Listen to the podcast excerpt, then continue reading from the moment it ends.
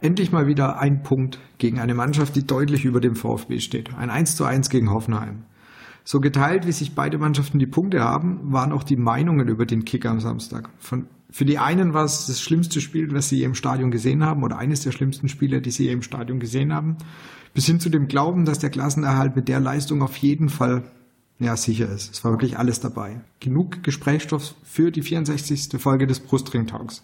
Mein Name ist Martin und mit mir wieder dabei ist dieses Mal der Jens. Hi, Jens erstmal. Hallo. Und unser Gast ist mittlerweile ja fast schon alter Bekannter hier im Brustring Talk, ist der Danny Galm vom Zeitungsverlag Weiblingen. Hallo Danny, schön, dass du mal wieder mit dabei bist. Ja, hi, immer gerne doch. Dann Danny, für dich, für alle, die dich noch nicht kennen, trotz allem, dass du ja relativ mit, viel mit dem VfB zu tun hast, auch auf Twitter eine kurze Vorstellung, deine Verbindung zum VfB und wo du im Internet überall unterwegs bist. Also meine Verbindung zum VfB ist rein beruflich. Ich berichte für den Zeitungsverlag Weidlingen über den VfB Stuttgart, bin da Redakteur in der Online-Redaktion. Ähm, ja, und quasi rund um die Uhr äh, in Cannstatt. Nee, Spaß beiseite natürlich. Ähm, ihr findet mich auf Instagram, ihr findet mich auf Twitter. Äh, ja, das nutze ich eben, die beiden Kanäle, eigentlich hauptsächlich, um unsere Texte dann auszuspielen und auch um zu diskutieren und um Meinungen einzufangen.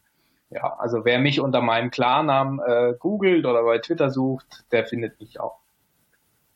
Sehr gut. Und dann, Martin hat es gerade schon angesprochen, die Meinung ging am Samstag weit auseinander zum Spiel. Dani, vielleicht von dir kleine kurze Einschätzung, deine Meinung zum 1-1. Wie hast du die Leistung denn eingeschätzt?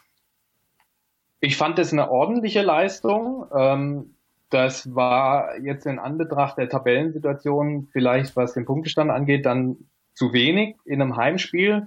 Aber man muss immer noch sehen, wer der Gegner war. Und das war ein sehr spielstarker Gegner. Und was mir sehr gut gefallen hat am Samstag war eben die Mentalität und die Aggressivität, die sie an den Tag gelegt haben. Sie haben sich auch so ein Stück weit über, über diese Aggressivität ins Spiel gekämpft, weil Hoffenheim war spielerisch klar besser, hatte auch äh, deutlich mehr Torchancen äh, und war in allen Statistiken eigentlich überlegen, aber man hat sich äh, seine Chance erhalten, hat sich nicht unterkriegen lassen, hatte auch in den nötigen Momenten das äh, bisschen das Quäntchen Glück gehabt da. Ich denke an den Kopfball von Kaderabek da kurz nach, nach Wiederanpfiff der an Pfosten geklatscht ist. Ich glaube, wenn es da 2-0 für Hoffenheim steht, wird es wirklich schwer.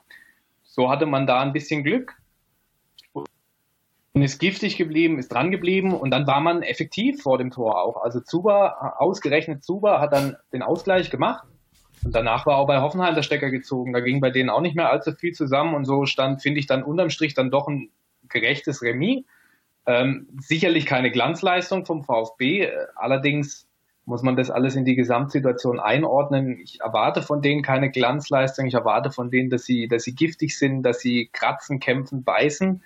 Und das haben sie gemacht und so gegen Hoffenheim immerhin einen Punkt geholt. Und deswegen finde ich, war das ein ganz ordentlicher Auftritt. Ich finde es wirklich erstaunlich, dass dieses Mal die, ja, die Meinungen über das Spiel wirklich so auseinandergehen. Also ich finde, das hast du echt selten. Normalerweise sind sich eigentlich die meisten einig, ja, das war ein gutes Spiel oder das war nicht so ein gutes Spiel, aber dieses Mal geht's wirklich, äh, wirklich hin von, das ist eins der schlimmsten Spiele, die ich gesehen habe. Und wie gesagt, andere sagen, ja, das mit der Leistung wird's auf jeden Fall halten, wir auf jeden Fall die Klasse, bleiben wir auf jeden Fall drin. Und wie gesagt, das erstaunt mich. Ich fand zum Beispiel die erste Halbzeit, rein vom Einsatz her, war natürlich auch noch die Chance von Beck dabei, die an den Innenpfosten ging, gar nicht so schlecht, wo ich so eher eine Delle gesehen hatte, das war Anfang der zweiten Halbzeit eben bis zu dem Tor.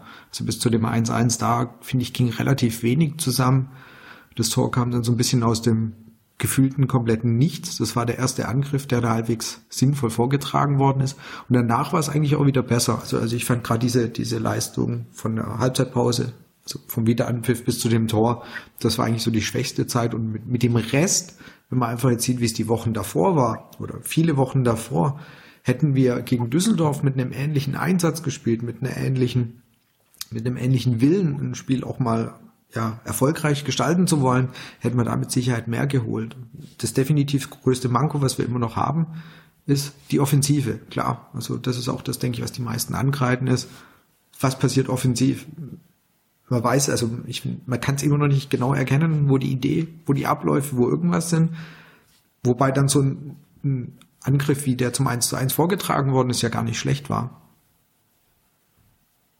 Jens. Ja. Und da, da ja, also, spreche ich dir vielleicht kurz ein bisschen, weil ich finde eben genau dieses mit den, mit den Automatismen und mit den Abläufen, ich finde, dass man das in den letzten ja, vier, fünf Spielen mehr gesehen hat jetzt. Ja, ich gehe mit, also in den Spielen gegen Düsseldorf und da also in dieser ganz grauen Phase, da war wirklich null, da war gar nichts zu sehen. Und jetzt, seitdem Weinzel so ein bisschen diese, diese Grundsystematik gefunden hat, dieses drei, diese Dreierkette da hinten und dann davor auch die drei Sechser, finde ich, dass diese Abläufe, defensiv wie offensiv, dass die erkennbar sind und dass das noch nicht, dass das nicht alles äh, perfekt ineinander greift, ist in der aktuellen Situation, glaube ich, auch jedem klar. Aber ich äh, gehe da mit dem, mit dem Trainer und auch mit dem Sportvorstand mit, die nach dem Spiel gesagt haben, man sieht jede Woche so einen kleinen Fortschritt. Es verbessert sich immer Stück für Stück gleich. Und ja, du hast es angesprochen, dieses 1 zu 1, dieses Tor sicherlich, das war jetzt nicht zum Zungeschnalzen, aber das sah zumindest in Grundzügen nach Fußball aus. Und wenn wir uns mal überlegen, wo wir so vor, vor zwei, drei, vier Monaten uns mit dem VfB bewegt haben, äh, muss man das einfach als Fortschritt werten. Und deswegen würde ich jetzt nicht sagen, dass keine Abläufe zu sehen sind. Ähm, ja, es sind nicht wirklich die, die Glanzstücke, die sie bringen, aber man sieht zumindest so in Grundzügen, was sie vorhaben, was sie, was sie sich überlegt haben. Ähm, und dass es dann offensiv hakt, hat natürlich auch mit dieser enorm defensiven Ausrichtung zu tun, die erst einmal darauf ausgelegt ist, dass man hinten gut steht. Und ich glaube, das ist äh, in der Situation, in der man sich jetzt aktuell befindet, auch der einzig gangbare Weg, dass man erst einmal gesagt hat, so jetzt muss die Gegentorflut einigermaßen gestoppt werden. Und äh, wenn man an das Hinspiel gegen Hoffenheim zurückdenkt, das ging mit 0 zu 4 in die Brüche. Ich glaube, da sind sie dann zusammengebrochen in der zweiten Halbzeit, haben innerhalb von zwölf Minuten äh, drei Gegentore gefressen. Ähm, ich habe den Eindruck, sie sind deutlich, deutlich stabiler und dass sie so wirklich zerbrechen, ähm, das wird ihnen jetzt in den nächsten Spielen nicht mehr passieren. Da bin ich mir ziemlich sicher, weil eben diese Abläufe und Automatismen jetzt da sind. Das hat verschiedene Gründe. Zum einen die Systematik, dann zum anderen das Personal, das sich jetzt kaum noch verändert oder, oder wenn dann nur punktuell. Da hat sich jetzt einfach so ein Stamm gefunden und das sieht man auch auf dem Platz. Aber wenn du jetzt sagst Abläufe, beziehungsweise ähm, sie stehen hinten sicherer, ich finde immer noch, oder ich hatte auch gegen Hoffenheim wieder das Gefühl, wenn der Gegner das Tempo anzieht, ein, zwei schnelle Pässe, dann ist unsere Abwehr komplett, dann stehen die nicht mehr gut. Dann ist sehr schnell eine Lücke da, dann ist sehr schnell alles offen. Also das Gefühl habe ich immer noch. Und Hoffenheim hat es jetzt einfach am, am Samstag nicht sonderlich ausgenutzt. Aber ich finde schon noch, dass die noch sehr anfällig sind hinten. Gebe ich dir auch recht. Aber ich setze das alles in Relation zu diesen, zu diesen dunklen Wochen da im, im Winter, ähm, wo überhaupt keine Stabilität da war. Also immer verglichen damit ist es für mich, für meine Begriffe schon deutlich stabiler geworden. Aber natürlich hast du vollkommen recht.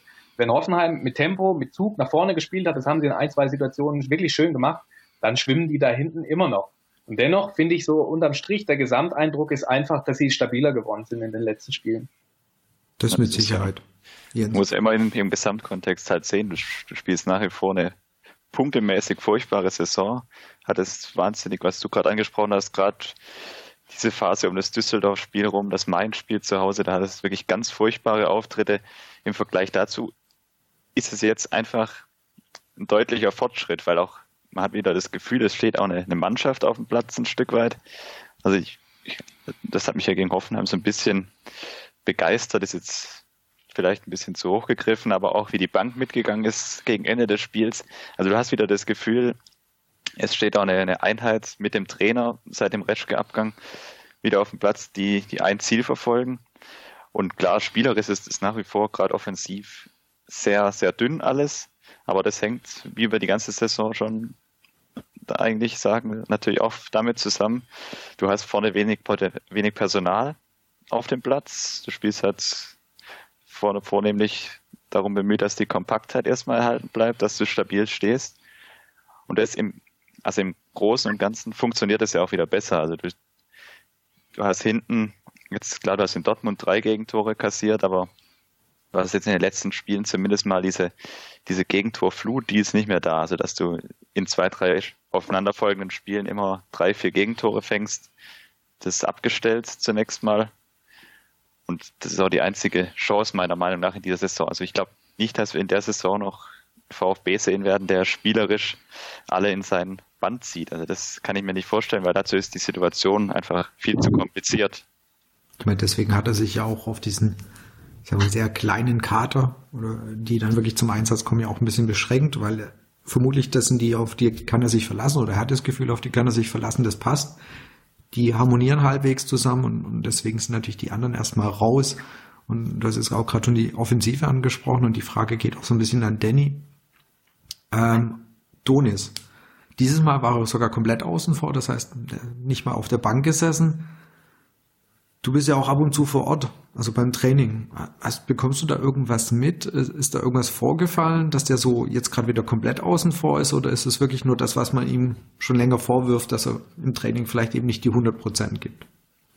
Ja, das ist diese unendliche Donis-Geschichte. Das ist einfach ein Fakt. Also der Markus Weinzel hat es ähm, am Sonntag dann erklärt, warum er jetzt gegen, gegen äh, Hoffenheim überhaupt nicht im Kader stand. Er hat gesagt, wer hat ihn gegen Dortmund eingewechselt in der Schlussphase. Und ähm, da hat ihm sein Laufverhalten nicht gepasst und auch seine, seine, seine Wege, die er geht, taktisch gesehen, vor allem in der Rückwärtsbewegung, die sind einfach äh, entweder gar nicht vorhanden oder eben die falschen. Und ähm, Donis macht eben einfach sehr, sehr viele Fehler äh, im taktischen Bereich, aber auch was die Disziplin angeht. Ich glaube, das wurde alles schon hinlänglich besprochen, was da im Trainingslager dann passiert ist und in seiner Anfangszeit in Stuttgart, der ist da einfach ein Schluri, muss man so knallhart sagen. Und das sieht man manchmal auch im Training, also dass da jetzt, ja, in so öffentlichen Einheiten, das darf man immer nicht überbewerten, was da dann von denen gezeigt wird, aber wenn dann da so ein bisschen rumgekickelt wird, ähm, ja, ist es jetzt nicht das, was ich von einem Profifußballer erwarte. Und Donis ist nicht komplett außen vor. Er bekommt immer wieder seine Chancen, so wie jetzt zum Beispiel gegen Dortmund in der Schlussphase. Er nutzt sie einfach nicht. Und ähm, er macht sich das Leben dadurch selber schwer, weil dass der Mann unglaubliches Talent hat und auch eine Waffe sein kann. Das, das wissen wir alle. Also mit seinem Tempo, mit seiner Torgefahr, mit seinen Antritts, das ist schon äh, wirklich beeindruckend. Aber wir sind hier in der Bundesliga und in Deutschland wird das äh, Thema taktische Disziplin sehr, sehr hoch gehangen im Vergleich mit, mit anderen Ländern vielleicht auch. Ähm, und da hat er einfach ganz, ganz große Probleme. Und warum er das nicht kapieren will, das weiß ich nicht. Ähm, da müsste man ihn mal noch genauer dazu befragen, wie er das denn sieht. Aber so wie die aktuelle Situation ist, wir haben das gerade schon mal angeschnitten, Weinziel hat sich jetzt quasi auf so einen ich nenne das mal einen Stammkader eingeschossen, also auf 13, 14 Mann, auf die baut er. Mit denen will er jetzt das, das Projekt zu Ende bringen, erfolgreich zu Ende bringen. Und die anderen müssen sich jetzt da erstmal hinten anstellen. Und das gilt eben unter anderem für Donis, aber das gilt auch für die Herren Bartstuber, für Tommy, für Akolo, für Sosa, die da eben, denen er das zum einen nicht voll zutraut und die sich auch immer wieder durch, durch äh, eigenes Fehlverhalten, wie im Falle Donis eben, äh, selbst um die Möglichkeit bringen. Also wenn er sich in Dortmund äh, vermutlich auch voll reingeknallt hätte, sich in Defensiv-Zweikämpfe geworfen hätte und irgendwie versucht hätte, kam er, glaube ich, sogar beim Stand vom 1 zu 1 in die Partie, ähm, das irgendwie über die Zeit zu bringen, dann hätten wir ihn sicherlich auch gegen Hoffenheim im Kader gesehen. Aber Markus Weinzel ist da auch, finde ich, zu Recht knallhart. Und der sagt dann, wenn man ihn darauf anspricht, wie ist denn das überhaupt da, warum war der nicht mit dabei, dann sagt er halt, ja, du, ich war mit dem seinem Defensivverhalten nicht zufrieden, Punkt, fertig aus. Ähm, und das finde ich legitim und finde ich eigentlich auch die richtige Marschroute, weil der Spieler hat es selbst in der Hand und er hat es mehrfach, mehrfach äh, verkackt, um es mal so auszudrücken. Deswegen, ja, klar, man muss dann die Abwägung treffen als Trainer. Bisschen so ein, so ein wildes Genie auf dem Platz zu haben, kann sicherlich auch manchmal hilfreich sein. Aber in der aktuellen Situation, und da kommen wir auch wieder drauf zurück, es geht eben um Stabilität, um defensive Ordnung und da ist eben so ein Freigeist wie Tassos Donis gerade komplett fehl am Platz. Und einer, der die Vorgaben, glaube ich, ziemlich gut erfüllt und der die letzten Wochen einfach viel, viel wichtiger oder immer wichtiger geworden ist, ist natürlich Steven Zuber, der jetzt auch wieder getroffen hat. Also von dem erzählt er ja auch immer, dass er eben genau die Sachen befolgt und dass er genau das tut, was man von ihm erwartet. Und dazu trifft er jetzt auch noch wirklich ähm, sehr, sehr regelmäßig. Also es ist wirklich, ähm, da kann man nochmal dem geschassten Herrn Reschke noch Lob dafür aussprechen. Das ist eine sehr gute Winterverpflichtung bis dato gewesen. Das sind vielleicht auch sinnbildlich, so Zuber und Esswein würde ich da auch noch nennen, die einfach die Vorgaben, die Weinziel an die zwei hat, die die voll auf den Platz bringen und voll erfüllen. Und Donis sinnbildlich in Dortmund habe ich zwei, drei Szenen im, im Kopf, wo er eben einfach vorne stehen bleibt und nicht mit anläuft. Und ich glaube, da war, war er für Weinziel erstmal raus und Zuber erfüllt eben genau den Auftrag, den er im Moment hat von Weinziel, sich immer wieder auch in die Zentrale fallen zu lassen und da einfach das Spiel auch ein bisschen nach vorne anzutreiben. Das erfüllt er im Moment und trifft dazu auch noch sehr effektiv vorne. Also gefühlt in den letzten Wochen eigentlich super immer unter den Torschützen und von daher im Moment ein ganz wichtiger Spieler. Und du hattest vorhin ja auch die Bank, die mitgegangen ist, ähm, angesprochen, Jens. Ich habe da auch dieses Bild äh, im Kopf. Äh, ich glaube, die Ute hatte das fotografiert, die Ute, ähm, also die Alex 1893. Dieses Bild, alle schon im Tra oder die, die noch auf der Bank saßen im Trainingsanzug, er saß noch im ganz normalen VfB-Dress da und er ist da richtig mitgegangen und hat da ja, diesen Punkt mit, mit bejubelt und das finde ich eigentlich für einen Leihspieler wirklich sehr, sehr erstaunlich. Ich hatte, ich habe da immer so ein bisschen ja bedeckt, wenn einer nur für ein halbes Jahr kommt, wie identifiziert er sich mit dem Verein oder wie gibt er Gas, aber der scheint sich hier beim VfB gerade aktuell sehr, sehr wohl zu fühlen. Ich weiß nicht, was, was, was Danny da so mitbekommt. Ja, genau, da möchte ich ergänzen. Also ja. zum einen, er fühlt sich wohl, das sieht man auf dem Platz, und zum anderen ist der Mann ein Top, ein Top-Profi, was die Einstellung angeht. Also dem ist es äh, in An- und Abführung wurscht, für wen er spielt. Er weiß, er muss eine professionelle Einstellung am Tag legen, im Training und auf dem Platz schon doppelt. Und das macht er eben. Und genau da ist eben dieser, dieser Cut zu Donis, der das eben nicht macht, der eben nicht mal eine Extraschicht vielleicht nach dem Training schiebt, der sich eben nicht in jeden Zweikampf knallt. Ähm, und deswegen sind diese beiden Wintertransfers von, von Reschke so eminent wichtig für die, für die Mannschaft, weil sie eben diese Attribute, diesen, diesen Einsatzwillen so mit einbringen in, in diese Truppe. Und, und Zuba ist da das Paradebeispiel, ähm, das sagt auch der Trainer immer wieder. Er lobt ihn über den Klee für seine Top-Einstellung und ähm, das bestätigt sich jetzt, das sieht man auf dem Platz und dass er sich wohlfühlt und dann da mitfiebert, das ist äh, ein super Profi, muss man echt sagen. Der hat so seinen Wechselwunsch zum VfB ja am Samstag quasi auch nochmal verdeutlicht hat sich ja nicht so arg beliebt in Hoffenheim gemacht. Also sowohl, sowohl bei Nagelsmann, Nagelsmann sowie auch bei den Fans oder bei den mitgereisten paar Stück, die fanden es ja nicht so lustig, dass er da in der Kurve gejubelt hat. Aber da habe ich es auch so gesehen wie du, Danny. Ich meine, in dem Moment, er hat das VfB-Trikot an. Wenn sie es hätten nicht wollen, dass er gegen den VfB spielt, es gibt genug Klauseln, die man in Verträge reinschreiben kann. Da gibt es auch dann manchmal eben den Vertrag, dass du eben nicht gegen den Verein spielen darfst. Das haben sie nicht reingeschrieben. Dann müssen sie halt damit leben, dass er auch gegen die trifft. Pech. In dem Fall für Hoffenheim, für uns gut. Ja, bei der Falzuber natürlich auch nicht vergessen, der hat einfach unfassbare Qualität, vielleicht nicht, aber er bringt eine gewisse Qualität mit, hat bei der WM ja ich auch alle Spiele für die Schweiz gemacht, außer das dritte Gruppenspiel damals, wo er geschont wurde. Also das zeigt ja auch so ein bisschen was, also dass er jetzt kein, kein ganz schlechter Fußballer ist. Das steht, denke ich, außer Frage. Also, dass der wirklich eine höhere Qualität hat, wie man manch anderer, der da bei uns rumkreucht. Ich finde, er hat ein paar Spiele gebraucht, bis er angekommen ist. Am Anfang sah es nicht wirklich nach einer Verstärkung aus, aber der hat sich jetzt wirklich mit diesem jetzt schon ein paar Mal angesprochenen Stammkader ganz gut eingefügt und ist jetzt, jetzt aktuell wirklich eine Verstärkung und hoffentlich einer, der uns auch wirklich hilft, eben die Klasse zu halten. Ein paar andere Leute, die man da auch noch wirklich rausheben kann, ist wieder mit einer sehr, sehr guten Leistung war die Abwehr. Kabak und Kempf finde ich, die auch beide wieder sehr gut gespielt haben. Und was ich bei ähm, Kabak einfach erstaunlich fand, er war ja gegen Hannover schon mit zwei Toren beteiligt oder hat zwei Tore geschossen sogar. Und dieses Mal war es, fand ich schon so mit sein Einsatz, wo er sich ja aus dem, aus der eigenen Hälfte raus den Schwung genommen hat, den Mut genommen hat und da nach vorne gestoßen ist ähm, und dann den Ball eben weitergeleitet hat, aus dem dann das 1 zu 1 gefallen ist. Also das, wenn du es überlegst, ehrlich, dass der erst ein paar Wochen, ein paar Monate hier ist, hat er sich wahnsinnig gut integriert. Und ähm, Jasmin, die heute nicht mit aufnimmt, hat eine Frage dazu, die ich jetzt an Danny weitergeben würde. Könnte oder was lässt uns hoffen, dass Kabak nicht wieder einer von diesen typischen Winterneuzugängen wird, die ja nur eine halbe Saison lang beim VfB gut sind. Stimmt dich da irgendwas positiv, dass es bei ihm anders läuft?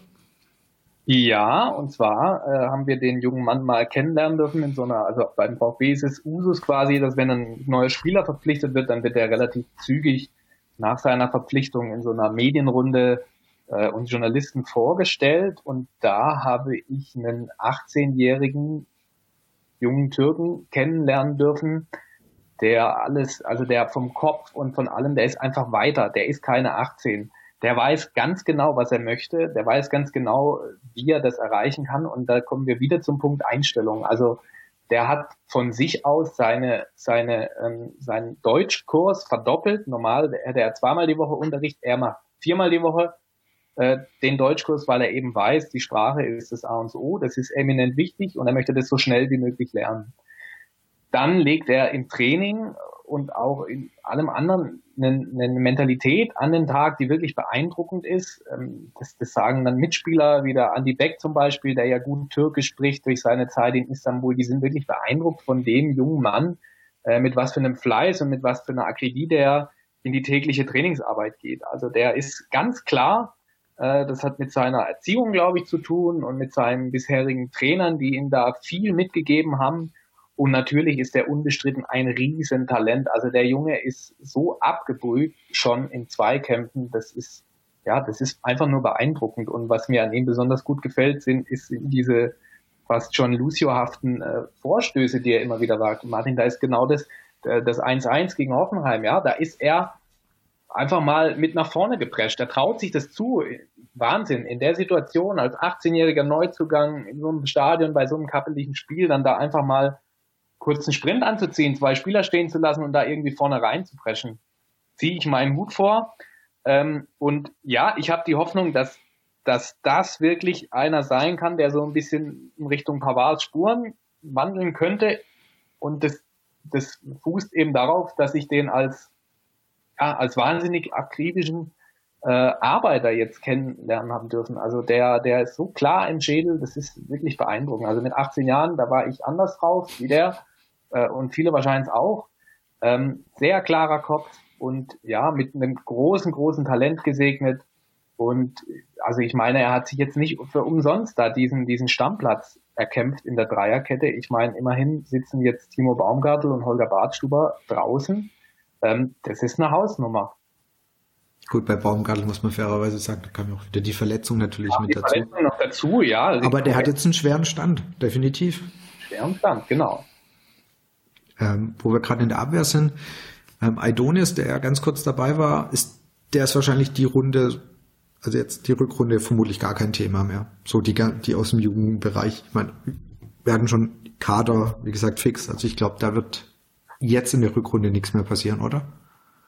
Ja, da wird nichts passieren. Das war aber auch äh, von Anfang an so abgesprochen, als man Dayaku und Aidonis hochgeholt hat zu den Profis quasi. Da war ja quasi die, diese Hochzeit der Verletzten, wo man wirklich gucken musste, dass man einen 18-Mann-Spielerkader voll bekommt. Das ist jetzt vorbei. Ähm, die Jungs werden gebraucht in der U19. Die spielt ja auch eine wirklich, wirklich gute Saison, ist in der Bundesliga oben mit dabei, steht jetzt im DFB-Pokalfinale und da sind die äh, in diesem Jahr noch sehr, sehr gut aufgehoben. Aber das positive Zeichen ist natürlich der Trainer und der Sportverstand. Ähm, die haben die beiden und äh, einige andere auch, die haben die auf dem Schirm und ähm, ich glaube, da wird in naher Zukunft der ein oder andere sicherlich den Weg finden, dauerhaft in den Profikader. Das hat ja Thomas Hitzelsberger auch bei äh, VfB im Dialog ja gesagt, dass ähm, die, die Runde klammert er jetzt so ein bisschen aus, aber dieses Thema Jugendspieler, da muss in Zukunft wieder was ein bisschen mehr passieren. Hat er ja eigentlich auch schon mal gesagt, dass jetzt die Saison klar, Klassenerhalt steht über allem, aber in Zukunft muss da aus dem Jugendbereich wieder mehr nachrücken oder mehr auch mal in den Profikader kommen.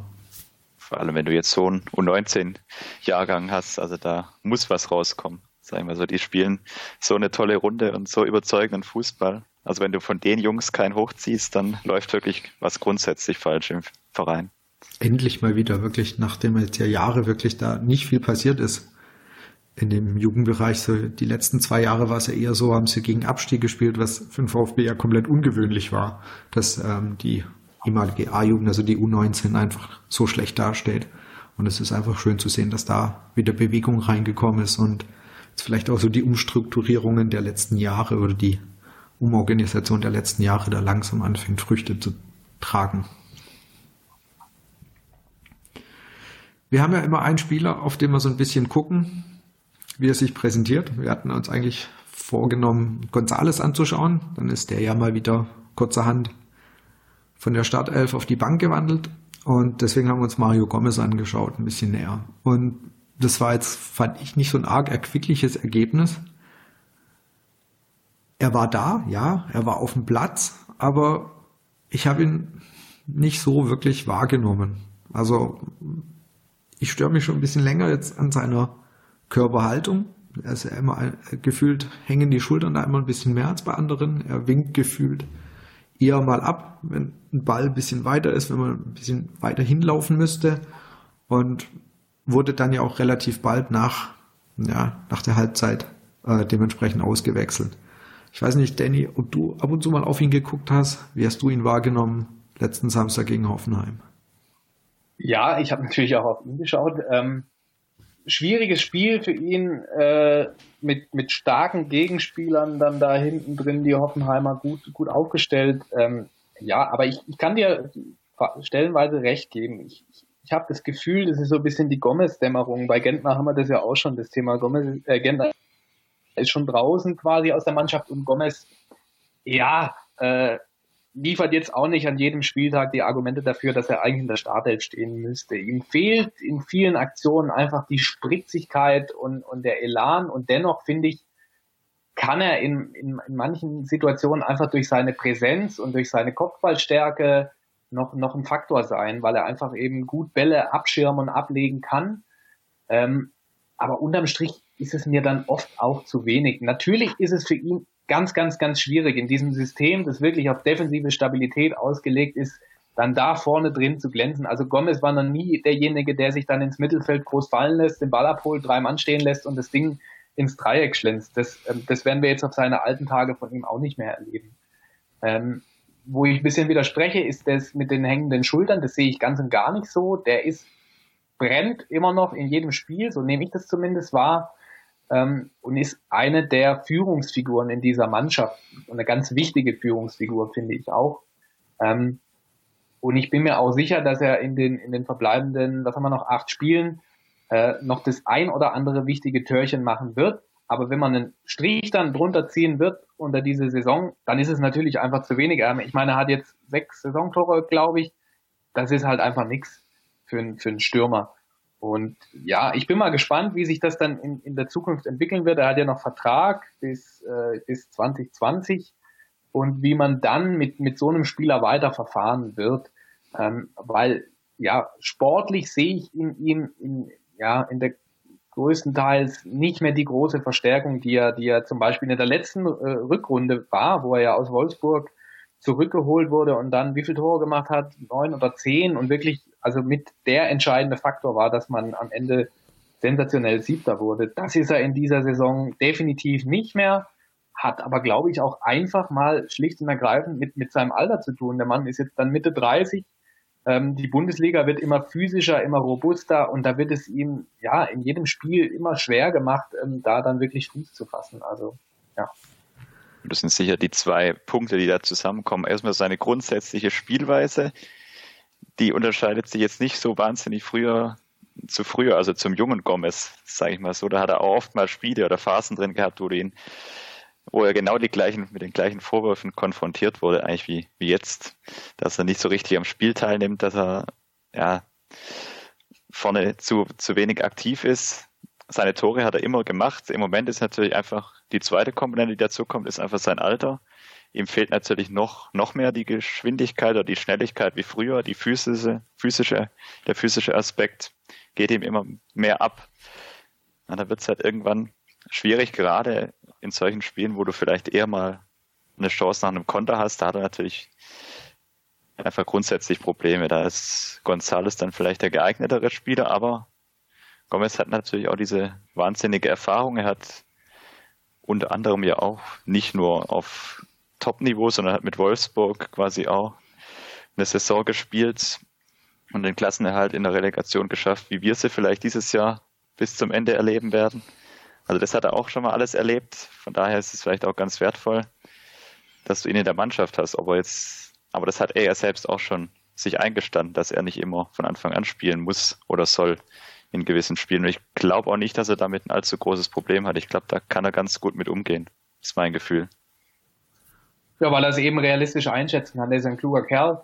Ähm, und was ich noch ergänzen möchte, ist, ist er bringt, glaube ich, nochmal so einen Schuss äh, Mentalität rein, weil der will auf gar keinen Fall auch absteigen. Also will keiner absteigen, das ist ja klar, aber der möchte das mit, mit allem, was er hat, verhindern. Und ich, das ist ein wichtiger Faktor und ich glaube, das könnte noch, der könnte noch in den ein oder anderen Spielen wichtig werden. Also es gibt ja so ein paar Schlüsselduelle, die noch auf, auf den VfB zukommen, gegen, gegen Augsburg, gegen Nürnberg, gegen Schalke am letzten Spieltag. Ähm, ich glaube, für solche Spiele ist er mit seiner, mit seiner Erfahrung und seiner Qualität, die er immer noch hat, liegen jetzt nicht im Tempo und im Dribbling, aber im Abschluss, äh, kann er da wirklich noch der entscheidende Faktor werden. Und um das, ich will, will niemand Angst machen, aber gegen Mannschaften, die Union Berlin oder St. Pauli in möglichen Relegationsspielen, da würde ich ihm vielleicht auch noch eine entscheidende Rolle zugestehen. Weil das ist natürlich dann, das ist so ein bisschen der Terodde-Effekt, zweite Liga, andere Gegenspieler. Also ich will hier nicht die Relegation herbeireden, aber ich glaube in so einem Spiel. Unrealistisch ist es nun mal nicht, ne? Aber da könnte ich mir durchaus vorstellen, dass er da einfach durch seine Cleverness, durch seine Qualität, die er im Abschluss nach wie vor hat, gerade gegen solche Gegner vielleicht dann der entscheidende Mann werden kann. Wo so ein Gonzales dann vielleicht eher wieder die Nerven versagen auf dem Weg zum Tor. Und Gomez dann halt einfach durch seine Ruhe, seine Erfahrung da vorne, gerade in so einem Spiel, das vielleicht eng umkämpft ist, gegen eine Mannschaft, die hinten drin steht, aber das ist Zukunftsmusik, da machen wir uns, müssen wir uns zum Glück noch keine finalen Gedanken drum machen. Aber perspektivisch, also gerade, man hat es ja gegen Hannover gesehen, in solchen Spielen ist er halt ab und zu dann doch noch da. Und jetzt noch eine Meinung, die ich aus der äh, S-Bahn, Thema Gomez, hat dann so gut gepasst. Ah, der kriegt ja auch gerade kein Bell, gell? Das ist also den Gomez, den, den kann ich nicht kritisieren. Der kriegt ja gerade kein Bell. Meinungen dazu? Das ist schwierig ist. Ja, auch einfach. Ja, Jens, sag ruhig. Also. Ja, nee, ist schwieriges Thema. Ist ja immer das Argument Nummer eins, wenn so ein klassischer, klassischer Mittelstürmer, Stoßstürmer vorne halt tatsächlich vielleicht keine Bälle bekommt, aber ja, es ist vielleicht dann halt, aber das ist halt nicht sein Spiel, wie Dani vorher schon angesprochen hat, sich mal fallen zu lassen ins Mittelfeld, sich auch mal Bälle vielleicht abzuholen das ist einfach nicht seine, seine Art zu spielen. Und dann ist klar, wenn er halt hauptsächlich vorne, vorne quasi wartet und vorne steht, überspitzt gesagt, dann kriegt er halt tatsächlich keine Bälle, weil gegen Hoffenheim waren die meisten Flanken relativ ungenaue Halbfeldflanken, mit denen er natürlich dann auch nicht an, nichts anfangen kann.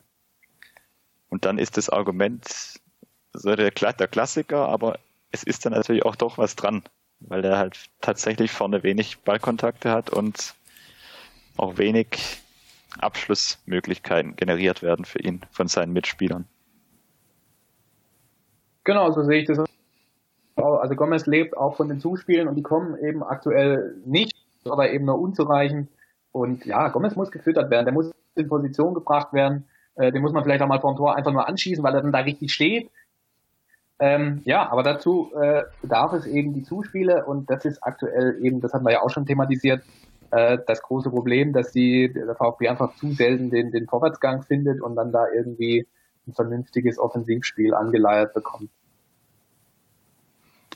Und dann noch ein letzter Punkt jetzt, glaube ich, zum Hoffenheim-Spiel. Dann haben wir da auch wirklich ja, ausreichend oder recht lang drüber gesprochen. Und da ist vielleicht die Meinung von Danny wichtiger als unsere. Also ich glaube, vielleicht, ähm, da sind wir vielleicht ein bisschen zu voreingenommen oder haben die VfB-Brille auf.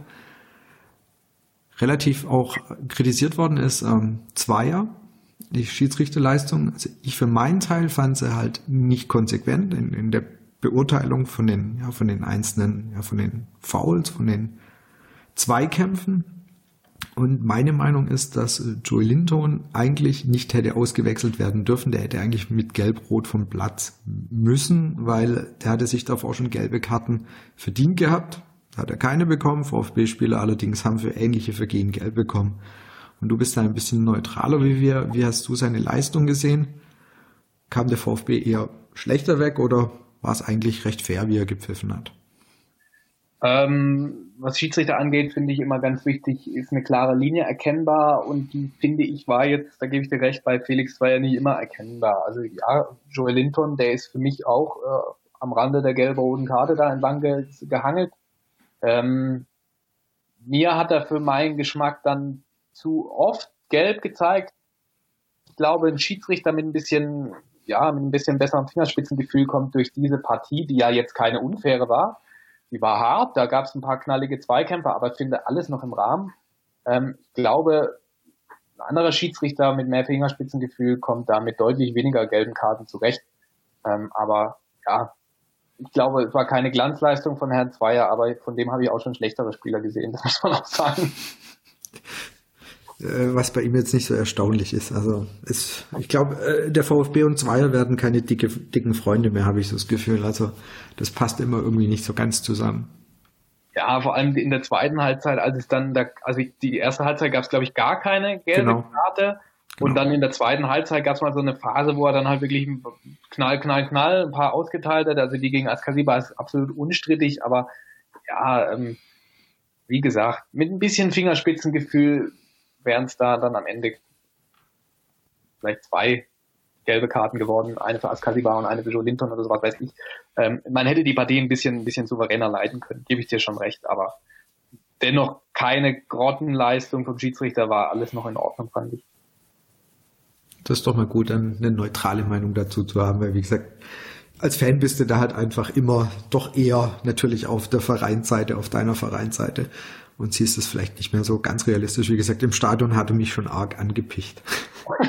da muss ich zugeben, da war ich echt, da war ich dann nicht mehr so ganz happy mit seiner Leistung. Wie gesagt, man müsste sich dann im Nachgang nochmal in Ruhe angucken, aber äh, ich glaube, dazu hat dann auch Joey Linton ein bisschen beigetragen, der dann auch mit seiner, wo er dann liegen geblieben ist und äh, ich meine, letztendlich hat Nagelsmann ihn da, du hast es ja auch gerade schon gesagt, der war eigentlich wirklich gelb-rot, dann gefährdet hat der Nagelsmann ihn dann relativ schnell rausgenommen, weil er gemerkt hat, da geht da geht nicht mehr viel, also der darf sich nicht mehr viel erlauben. Aber ansonsten sind ja bei uns von den gelben Karten her sieht's ja ganz gut aus. Wir haben gerade gar nicht so viele oder auch sonst keine gesperrten und dann können wir einfach schon mal einen Blick nach ja, der Länderspielpause nach, äh, werfen. Das nächste Spiel wird Frankfurt. Und jetzt geht's wirklich in die heiße Phase oder jetzt kommen die, die nächsten Spiele, die letzten Spiele damit wir die jetzt vorhin schon angesprochene Relegation vielleicht doch noch irgendwie vermeiden können. Und das nächste Spiel, wie gesagt, ist auf jeden Fall mal Frankfurt, die am Wochenende 1 zu 0 gegen Nürnberg gewonnen haben. Das war das dritte Spiel, glaube innerhalb von sieben, acht Tagen bei denen. Ich glaube, die haben montags gespielt. Dann im, äh, jetzt wollte ich UEFA, UEFA Cup sagen, jetzt heißt halt bei mir immer noch in der Euroleague gespielt. Äh, in Mailand gewonnen und dann äh, jetzt gegen Nürnberg gewonnen. Mit Sicherheit nicht die Riesenglanzleistung, nicht so überzeugend wie vielleicht die Wochen davor. Ist in Nürnberg, in Nürnberg, warum in Nürnberg? Ist in Frankfurt, weil sie gegen Nürnberg gespielt haben, ist in Frankfurt für den VfB was drinnen? Es ist immer was möglich. Gerade gerade Frankfurt liegt uns eigentlich als, als Gegner, aber es ist natürlich im Moment ganz schwieriger Gegner, weil die mit wahnsinnig viel Selbstvertrauen kommen mit einer Offensive, die nicht wirklich schlecht ist und ich musste dich leider kurz korrigieren, als Kassibar ist ja leider gesperrt in Frankfurt. Echt? Ach, scheiße. Oh Hat Mann. nämlich seine zehnte gelbe kassiert gegen Dankeschön. Hoffenheim. Ah, verdammt. Von daher fällt der natürlich auch noch aus, ganz wichtiger Spieler gegen Frankfurt, obwohl der in Frankfurt wahrscheinlich auch gelb-rot gefährdet gewesen wäre. Aber ja, es ist ein Punkt ist immer drin, vielleicht auch mehr, aber es wird sehr schwierig. Was müssten wir tun, um denen auf die Nerven zu gehen? Gegen so eine spielstarke Elf, wie äh, Frankfurt jetzt einfach hat. Ich meine, Offensive sind die einfach wahnsinnig gerade besetzt, also da läuft's einfach. Was musst du tun, um so einer Mannschaft auf den Sack zu gehen? Ja, du musst ihnen die Freude am Spiel nehmen, genau. Also so einfach, wie es klingt, so schwer ist es dann in der, in der Umsetzung. Also du musst denen, äh, die dürfen keinen Spaß auf dem Platz haben, weil wenn diese, diese Büffelherde da vorne drin, wenn die ins Rennen kommt, also da erinnere ich auch wieder ans Hinspiel, äh, dann kann es hässlich werden für, für den VfB, aber wenn man mit einer Mentalität und einer Aggressivität wie, wie gegen, gegen Hoffenheim und in Dortmund da zu Werke geht und denen auch mal auf den, auf den Schlappen steigt. Da wäre eben als Kasiba ein ganz, ganz, ganz wichtiger Spieler im Zentrum. Das wird ganz spannend zu sehen, wie er, wie er diesen Ausfall kompensiert. Ähm, das wäre, ist natürlich ein entscheidender Faktor in so einem Spiel dann auch. Aber du musst sie äh, einbremsen, du musst sie selber auch beschäftigen hinten drin, du musst Nadelstiche setzen. Also da fällt mir zum Beispiel das Dortmund-Spiel ein, wo der VfB, finde ich, auch ordentlich gespielt hat. Und wenn man da seine Kontermöglichkeiten und die Räume hinter der Dortmunder Kette besser genutzt hätte, wäre da, ja, da wäre da wirklich was drin gewesen. Und genauso wird es, glaube ich, auch äh, ein ähnliches Spiel in Frankfurt werden. Frankfurt klar äh, spielstärker und, und die, die dominantere Mannschaft, zudem zu Hause, die werden aufs Gas treten. Also steht und fällt natürlich alles wieder mit der, mit der kompakten Leistung in der Defensive, aber dann müssen auch die Konter sitzen. Ähm, und da kommt dann vielleicht auch wieder der junge Herr Gonzales ins Spiel. Also das war jetzt der Wechsel gegen Hoffenheim, dass Gomez für Gonzales kam. Äh, ich könnte mir vorstellen, dass Gonzales als schneller Konterspieler gegen Frankfurt eher geeignet ist, wie dann der, der, der schwerfälligere Mario Gomez, der dann da vorne drin rumlümmelt. Aber in erster Linie äh, musst du diese, diese Truppe, glaube ich, ja, auch ein Stück weit über die Härte knacken. Also du musst sie wirklich in Zweikämpfe verwickeln, du musst ihnen den Ball wegnehmen, du musst äh, präsent sein in den Zweikämpfen und dann ist, wie es der Jens richtig gesagt hat, natürlich ist da auch was drin. Also äh, klar haben die einen Run, sind, sind richtig gut drauf, ähm, aber gegen Nürnberg, jetzt die Spiele in, gegen Mailand hin oder her, haben sie auch nur 1 zu 0 gewonnen. Und warum soll da für den VfB nichts drin sein? Mal ganz abgesehen davon, dass der VfB äh, die Punkte unfassbar dringend braucht, weil sie es nicht eben in der eigenen Hand haben, diesen Relegationsplatz nämlich zu verlassen. Sie müssen ihre, ihre Heimspiele gewinnen, die Schlüsselspiele gewinnen, gegen Augsburg, Nürnberg, Schalke und Co. Und zudem müssen sie auch mal so, so, so, so solche Knallerspiele holen. Also ich, ich habe mir so mal in Gedanken durchgerechnet, eigentlich hättest du das Heimspiel gegen Hoffenheim jetzt gewinnen müssen, so zum Beispiel. Da hat man jetzt einen Punkt geholt, das ist okay, aber eigentlich brauchst du einen Dreier in der Situation. Und das Gleiche gilt jetzt für dieses Frankfurt-Spiel. Da würde man mit einem Punkt natürlich auch gut leben können. Aber natürlich mit Blick auf die Tabelle, Dreier wäre schon nicht schlecht. Aber das wird eine, eine Herkulesaufgabe und ich bin gespannt, wie sie, wie sie das im Waldstadion, das ja auch sehr, sehr, sehr stimmungsvoll ist, mit super Fans im Rücken, wie sie das lösen werden. Vor allem das Ding ist ja, so, sorry. Ja. Wenn du jetzt gerade die Aus, also für mich so die Schlüsselduelle aus sind, sicher auf den Außen, du hast Beck gegen Kostic und Insua gegen Da Costa, das ist halt, ja, schwierig. Also weil Kostic im Moment einfach, also auch wenn er bei VfB-Fans nicht beliebt ist, ich mag seine Spielweise einfach, gebe ich hier an der Stelle zu. Nach wie vor, egal was da mit VfB, HSV in der Zwischenzeit war. Seine reine Spielweise, wenn er Lust hat, die begeistert mich. Und wenn ich mir ihn gegen Beck vorstelle, das ist sicher eins der Schlüsselduelle, da muss Beck viel Unterstützung bekommen, sowohl von, vom rechten Innenverteidiger als auch von den Mittelfeldspielern. Und auf der anderen Seite auch Insua gegen Da Costa, auch Schlüssel bei der Innenverteidigung sehe ich uns gegen die Offensive dann eher solide aufgestellt, aber gerade auf den Außen, das wären sicher Schlüsselduelle, weil da geht vor allem natürlich Beck im Vergleich zu Kostic das Tempo komplett ab. Und das, das wird kompliziert. Vielleicht sollte man Maffeo doch kurz einwechseln, dann kann er sich für sein nicht ganz schönes Foul äh, in der Hinrunde rächen. Dann ist es vielleicht mit Kostic schnell erledigt. Um das kurze Einwurf gegen Hoffenheim im Stadion habe ich es mir ja ein paar Mal gedanklich durchgespielt. So ein Maffeo und Sosa auf den Außen, die einigermaßen in Form sind und in der Mannschaft integriert sind, wären schon nicht, nicht ganz so verkehrt. Also mit den drei Innenverteidigern und dann noch die zwei defensiv auf den Außen, das hätte was, aber ich befürchte mal, das werden wir nicht mehr sehen in dieser Saison, leider. Ich denke, Maffeo werden wir wahrscheinlich gar nicht mehr sehen. Und das ist schade, weil du hast jetzt bei Kostic angesprochen, rein, was sie spielerisch können. Und ich glaube, Maffeo und Sosa, die können spielerisch ein, einiges, aber da hapert es wahrscheinlich ähnlich äh, wie bei Donis äh, an anderen Sachen. Weil, wenn das eine ist halt, du musst kicken können, aber es gehört halt für die Bundesliga, wie Dennis auch da vorhin ge gesagt hat, es gehört halt noch ein bisschen mehr dazu, als nur kicken zu können. Du musst Ja. halt noch ein paar andere Charakterzüge solltest du halt auch mitbringen. Und wir haben jetzt schon ein paar Mal jetzt gerade die Relegation angesprochen.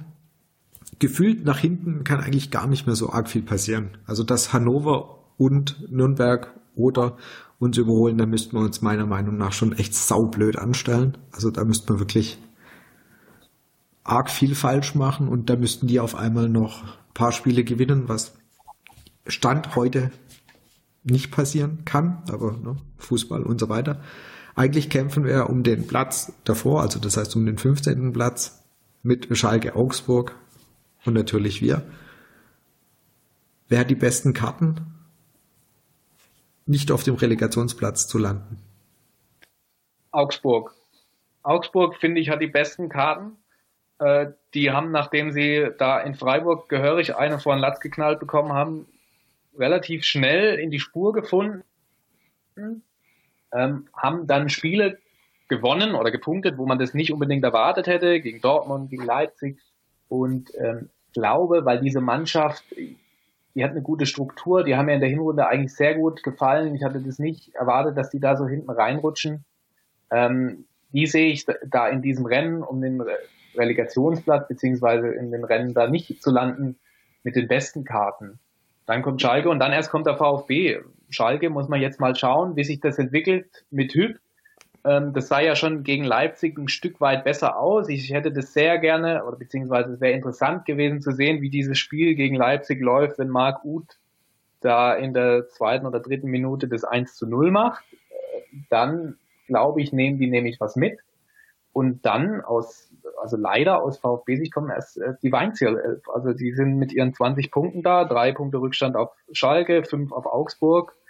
Haben sie die schlechtesten Karten, weil sie eben ja auch auf, auf Patzer der, der anderen lauern müssen. Sie müssen die du der Duelle, die sie haben, gegen die beiden Teams gewinnen.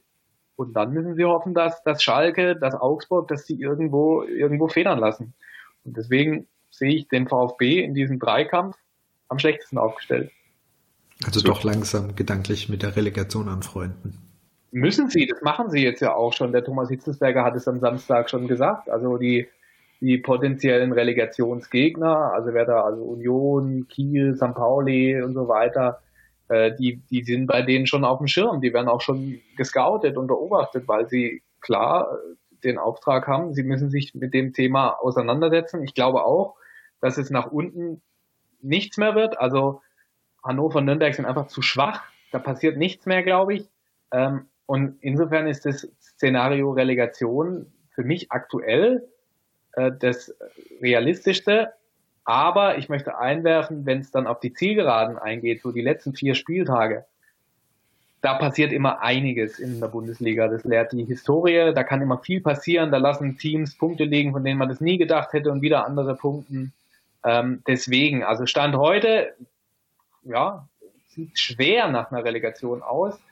Ähm, aber ich glaube, wir müssen noch ein bisschen abwarten. Es geht zwar jetzt wirklich in den Schlusssport, der Ron-Robert Zieler hat es auch gesagt, nach dem Hoffenheim-Spiel, jetzt dann mit Frankfurt biegen wir quasi auf die Zielgeraden ein. Aber es sind nach wie vor noch acht Spiele und eine Menge Punkte zu vergeben. Und natürlich hat auch der Thomas Hitzelsberger recht, der sagt, wir haben natürlich noch genügend Möglichkeiten und auch die Zeit, äh, uns direkt zu retten. Und natürlich ist das das oberste Ziel. Was, de was denkst du, schaffen wir es? Egal ob jetzt mit Relegation oder ohne? Frage an mich? Ja. Ähm, ja, ich, ich bin überzeugt davon, dass sie es schaffen. Ähm, ich bin mir gerade nur selber noch nicht sicher, ob über die Relegation oder nicht. Also aus neutraler Sicht sage, finde ich so ein Relegationsspiel, glaube ich, mal ganz interessant. Da nochmal sage ich bewusst aus neutraler Sicht. Ich kann gut verstehen, äh, dass, dass ihr das ganz anders seht äh, und das äh, tunlichst vermeiden wollt, aber Fakt ist eben auch, dass das ein, ein absolut realistisches Szenario ist. Ähm, aber nichtsdestotrotz, die Mannschaft ist, ist auf einem guten Weg. Sie hat Qualität, sie lässt es immer wieder mal aufblitzen. Ähm, und ja, ich halte es auch nicht für unmöglich, dass sie, dass sie da Schalke oder vielleicht auch Augsburg noch einholen können. Also das äh, ist alles im, im Bereich des Machbaren. Das größte Problem ist halt, du brauchst jetzt Siege. Also diese Unentschieden sind immer ganz nett, aber du brauchst jetzt halt tatsächlich, wenn du die nächsten Spiele anschaust, meiner Meinung nach aus den nächsten drei Spielen brauchst du eigentlich mit dem Nürnberg-Spiel brauchst du sechs Punkte. Du musst eins von den anderen zwei Spielen gegen Frankfurt oder Leverkusen gewinnen.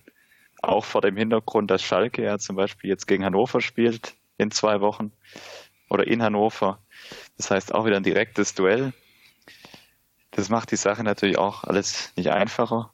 Augsburg spielt, glaube wenn ich mich richtig informiert bin, sogar, glaube gegen Nürnberg dann. Also das macht es noch schwieriger. Und dann hast du noch die Hypothek-Torverhältnis. Die hast du eigentlich einen Punkt weniger im Vergleich zu Schalke und Augsburg. Das macht die Situation auch nicht einfacher. Also Stand jetzt läuft es vermutlich auf die Relegation hinaus.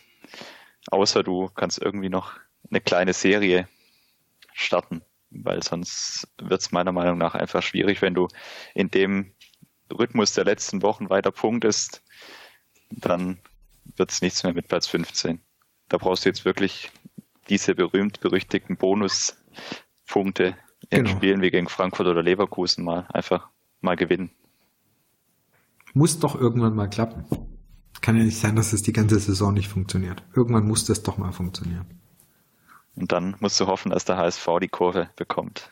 Äh, das, das wäre jetzt noch eine vorhin Frage gewesen. Eigentlich musst du wenn du auf die zweite Liga guckst, müsstest du eigentlich hoffen, dass äh, HSV und Köln die Kurve bekommen und mit Platz eins und zwei bedient sind. Weil ich glaube, die zwei oder eine von den zwei Mannschaften in der Relegation, das wäre schon eher unangenehm. Also gefühlt hast du halt mit äh, St. Pauli, Union Berlin etc. hast du bessere Karten, die Relegation erfolgreich zu gestalten wie äh, Hamburg und Köln, das ist schon nochmal ein anderes Kaliber, glaube ich. Ja, und auch von den Begleiterscheinungen, also ein Relegationsspiel gegen Hannes Wolf und den HSV mit, mit Berkhard Oetschan und Orel Mangala und, und, und Ralf Becker als sportlichen Leiter. Also da, da wäre ja dann für uns sehr viel zu schreiben im Vorfeld, viele Themen da.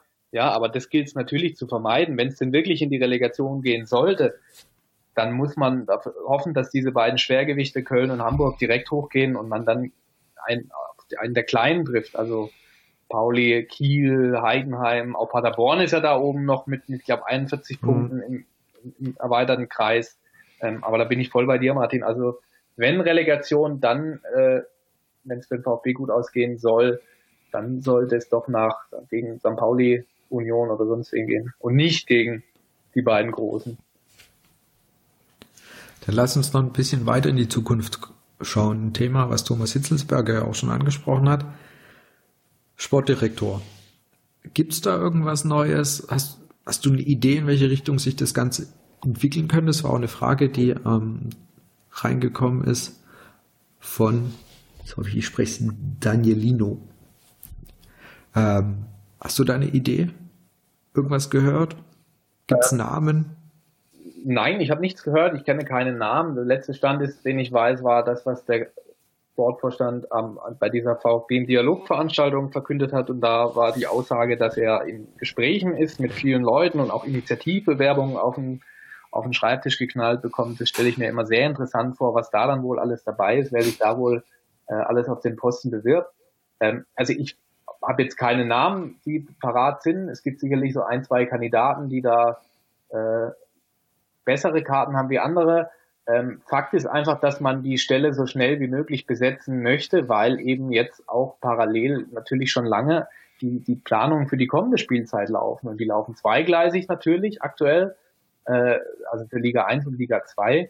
Und da braucht der Thomas Hitzelsberger einfach einen starken Mann an seiner Seite, einen, einen Sportdirektoren, und ja, möchte so schnell wie möglich da quasi Vollzug vermelden in dieser Personalie, aber das Thema ist jetzt so in den letzten Tagen ein bisschen, ein bisschen erkaltet, ein bisschen in den Hintergrund gerückt.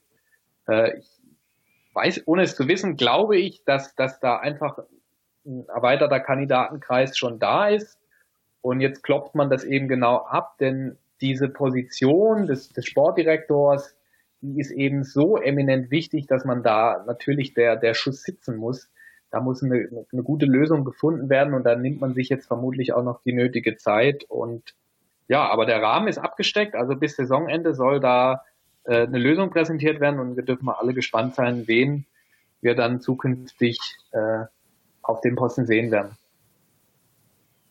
Ja, wenn du sagst Ende der Saison, das ist halt die Frage, ob die mögliche Person da auch vielleicht drauf schielt, ob der VfB halt in der Bundesliga oder in der zweiten Liga spielt. Das kann sicherlich auch ein Faktor sein, dass da Kandidaten da sind, die sagen, die würden das gerne machen, aber wenn, dann bitte nur im Oberhaus. Weil ich meine, du hast ein anderes Budget, du hast, hast ja ganz andere Voraussetzungen, ob du halt für die Bundesliga planst oder für die zweite. Wir werden es erleben, also ich hoffe auch, dass da bis Ende der Saison wirklich was passiert, weil ich meine, genau die Aussage, an die kann ich mich auch erinnern. Aber so extrem lang geht die Saison nicht mehr, noch zwei Monate. Wenn wir die Relegationsspiele bekommen, haben wir noch eine Woche länger. Aber da sollte dann so langsam mal Bewegung reinkommen. Und eine Frage kam jetzt noch, die hat jetzt abseits des Fußballs, die kam direkt an dich. Ich weiß nicht, vielleicht kennst du ihn, den ähm, Fanfi hieß der Danny, nachdem neuerdings deine Tippquote ins Positive verrutscht ist, wirst du uns trotz eines bevorstehenden Wechsels zum TV-Experten auch weiterhin lokal die Stange halten. Ich weiß nicht, ob ihr euch irgendwie kennt. Ähm, nein, ich kenne den Menschen nicht. Also ich okay. weiß nicht, was, was sich hinter dem Kürzel verbirgt. Ähm, aber ich kann den Menschen dennoch beruhigen. Also ich habe nicht vor, künftig zwischen Kalmund und Metzelder bei Sky zu sitzen. Ähm, ich, also ich bleibe euch hier erhalten, das kann ich euch sagen. Das ist doch schon mal gut. Dann dürfen wir dich auch noch ab und zu mal wieder im Brustring Talk begrüßen. Ja, auch viel schöner schön. wie mit äh, Kalmund und Metzelder und, und, und wie die ganzen äh, Kasper. Kasper da so heißen, genau. Mit Axel Witzel Perücke. Okay. die, diese ganzen Vollprofis da. Wahrscheinlich wird in den meisten Podcasts äh, mit mehr Gehalt gesprochen, wie bei vielen von diesen Sendungen. Also ich muss auch ehrlich sagen, ich, das ist jetzt vielleicht kurz kleiner Exkurs, aber diese, also ein Bundesligaspieltag, ich darf das ja hier sagen, wir sind nicht irgendwie werblich gebunden auf Sky, den kann ich ab 15.30 Uhr angucken und um 17.15 Uhr kann man ihn wieder abschalten. Es ist für mich unerträglich, dieses Gequake, dieses Inhaltslose, was, was da mittlerweile Einzug gehalten hat. Ich finde es einfach nur ganz, ganz schlimm, was die da verbrechen. Das wollte ich jetzt einfach mal gesagt haben. Es ist halt mehr Entertainment oder soll mehr Entertainment sein und wirklich, wenn du. Genau, es soll. Also ich weiß nicht, genau. Entertainment. Also ja, für, für mich ist es nichts. Vielleicht finden es andere gut, dann ist es schön. Äh, ich schalte um 15.30 Uhr ein, schaue es mir an und dann wieder aus und dann bin ich auch zufrieden. Ich bin immer erstaunt, wenn ich dann sehe, dass es, glaube ich, um 13.30 Uhr losgeht, dann denke ich mir immer, wenn ich das schon zwei Minuten sehe, oh je. Es gibt Menschen, die schauen das zwei Stunden an, aber ist ja jedem sein, sein Geschmack. Aber das ist, es fängt schon, die Krönung ist immer noch die, ich weiß, wie heißt sie inzwischen, die DVAG, Halbzeitanalyse. Da ist dann alles gesagt eigentlich. Da wären wir bei einem schönen Thema, was wir äh, letztes Mal oder was ich letztes Mal mit Lennart äh, Bringhoff hat, dieses ganze Thema Upsa, äh, Kommerzialisierung und äh, traditionell. Äh, das ist, glaube ich, echt wirklich eine interessante Runde, die wir irgendwann mal noch machen sollten, weil genau diese Themen gehören da ja auch mit rein. Also das gucken wir, dass wir das irgendwie noch mal hinbekommen. Von meiner Seite aus erstmal vielen Dank, Danny, dass du mit dabei warst. Vielen Dank für eure ganzen Fragen, die reingekommen sind. Es ist eine Frage, die möchte ich hier explizit noch aufgreifen. Die hat sich äh, Thema offizielle Fanclubs gerichtet. Das hat heute irgendwie nicht so ganz reingepasst, aber da habe ich irgendwie für mich so ein bisschen die Idee, weil ich es ein sehr schönes Thema finde, also diese ganzen Fanclubs, ähm, da vielleicht in der Sommerpause mal was zu machen, Richtung mit ein paar Fan, ja, Club, ob die jetzt Vorstände oder was auch immer sind, irgendwas zu machen, wie, wie die so ein Jahr machen. Ich glaube, das ist ein ganz interessantes Thema. Das würde ich da irgendwie mal im Sommer vielleicht mal aufgreifen, weil wie gesagt, ich fand es ganz spannend. Jetzt ist erstmal Länderspielpause. Wir melden uns natürlich danach auf jeden Fall wieder. Ihr findet uns weiterhin wie immer auf meinsportpodcast.de, wo wir neuerdings gelistet sind, auf Spotify, Ihr findet uns auf YouTube mittlerweile, natürlich bei iTunes und so weiter. Den Danny findet ihr unter Danny-Galm auf Twitter. Und vielleicht möchtest du noch, bevor wir es komplett vergessen, du machst ja auch einen Podcast, vielleicht da noch ein paar Worte dazu sagen? Also ich mache das nicht, das macht unser Verlag, unser Haus. Ja, macht, okay. Aber du bist federführend. ja, ich äh, darf das auch noch machen, neben meinen ganzen anderen Aufgaben. Ja, also die Idee war einfach, äh, Podcasts sind auch für, für Zeitungshäuser ja, heißes Thema und unser Verlag ist da jetzt mit zwei Formaten am Start. Es gibt einmal so einen nachrichtlichen oder Thema der Woche Podcast. Also wir sind ja eine Lokalzeitung aus dem Rems-Murr-Kreis. Da wird dann immer ein äh, Aufregerthema, sage ich jetzt mal, rausgepickt oder man sucht sich einen Gast, man hockt sich mit irgendeinem OB an den Tisch und bequatscht es mit dem in einem Podcast. Und eben, ja, das Neverending Thema VfB kann man natürlich auch bequatschen, wie wir jetzt gerade wieder gemerkt haben. Äh, da spreche ich dann mit meinem Chefredakteur, dem Frank Nipkau, äh, einmal die Woche. Themen bunt, quer, einmal irgendwie zum Spieltag, zum VfB. Ähm, das haben wir mal so Ende letzten Jahres gestartet. Jetzt ist es ganz gut angelaufen. Ähm, wir sind allerdings jederzeit froh über Kritik, Fragen, Wünsche, Anmerkungen, alles, was, was euch auffällt. Ähm, es gibt nicht so einen wirklich regelmäßigen Erscheinungstermin. Wir gucken immer, dass, also einmal die Woche kommt das Ding raus. Ähm, das hängt dann auch immer damit zusammen, wann wir das aufnehmen können. Ähm, ja, da haben wir uns auch mal in Podcast-Land gewagt und wie gesagt, wir probieren das so ein bisschen aus. Nicht ganz so schick wie das, was der Philipp und der Christian bei den Stuttgarter Nachrichten machen, die da auch ein bisschen anderes technisches Equipment dahinter haben. Aber Wollte ich auch sagen, die haben ein ganzes Studio zur Verfügung. Richtig, die haben einen Radiosender im Haus sitzen, aber ich finde jetzt für einen Podcast brauchst du das jetzt eigentlich nicht. Da geht es um die Thematik und um die Gespräche. Und da äh, bieten wir einmal wöchentlich eben auch einen Podcast an, der heißt äh, Wir reden über den VfB. Äh, wahnsinnig äh, kreativer Name. also, aber äh, er trifft im Kern genau das, was wir machen, nämlich wir, wir setzen uns zusammen an den Tisch und quatschen eben die, die Themen der Woche oder den, die Themen des Spieltags ab. Und mir macht es Spaß, ich rede gerne, ich rede auch mit euch, ich rede mit allen immer gerne über Fußball und deswegen hat sich mein Chef wohl gedacht, äh, müssen wir das jetzt auch machen. Lass den Danny das auch noch machen. Lass den auch noch quasseln, ja, genau. Okay, super. Wie gesagt, dann herzlichen Dank, dass du wieder bei uns warst und nachdem du uns, wie du gesagt hast, erhalten bleibst, ähm, dürfen, dürfen wir dich ho hoffentlich noch das ein oder andere Mal bei uns begrüßen. Ja, ich will mich sehr freuen, natürlich. Vielen Dank für die Einladung. Ich mache es wirklich gerne. Ähm, Freut mich. Jetzt auch an dich ein kleines Dankeschön, dass du heute wieder mit dabei warst. Und wie gesagt, dann hören wir uns nach der Ländersport Länderspielpause wieder. Und äh, vielen Dank für euch fürs Reinhören und bis zum nächsten Mal. Ciao. Ciao. Ciao.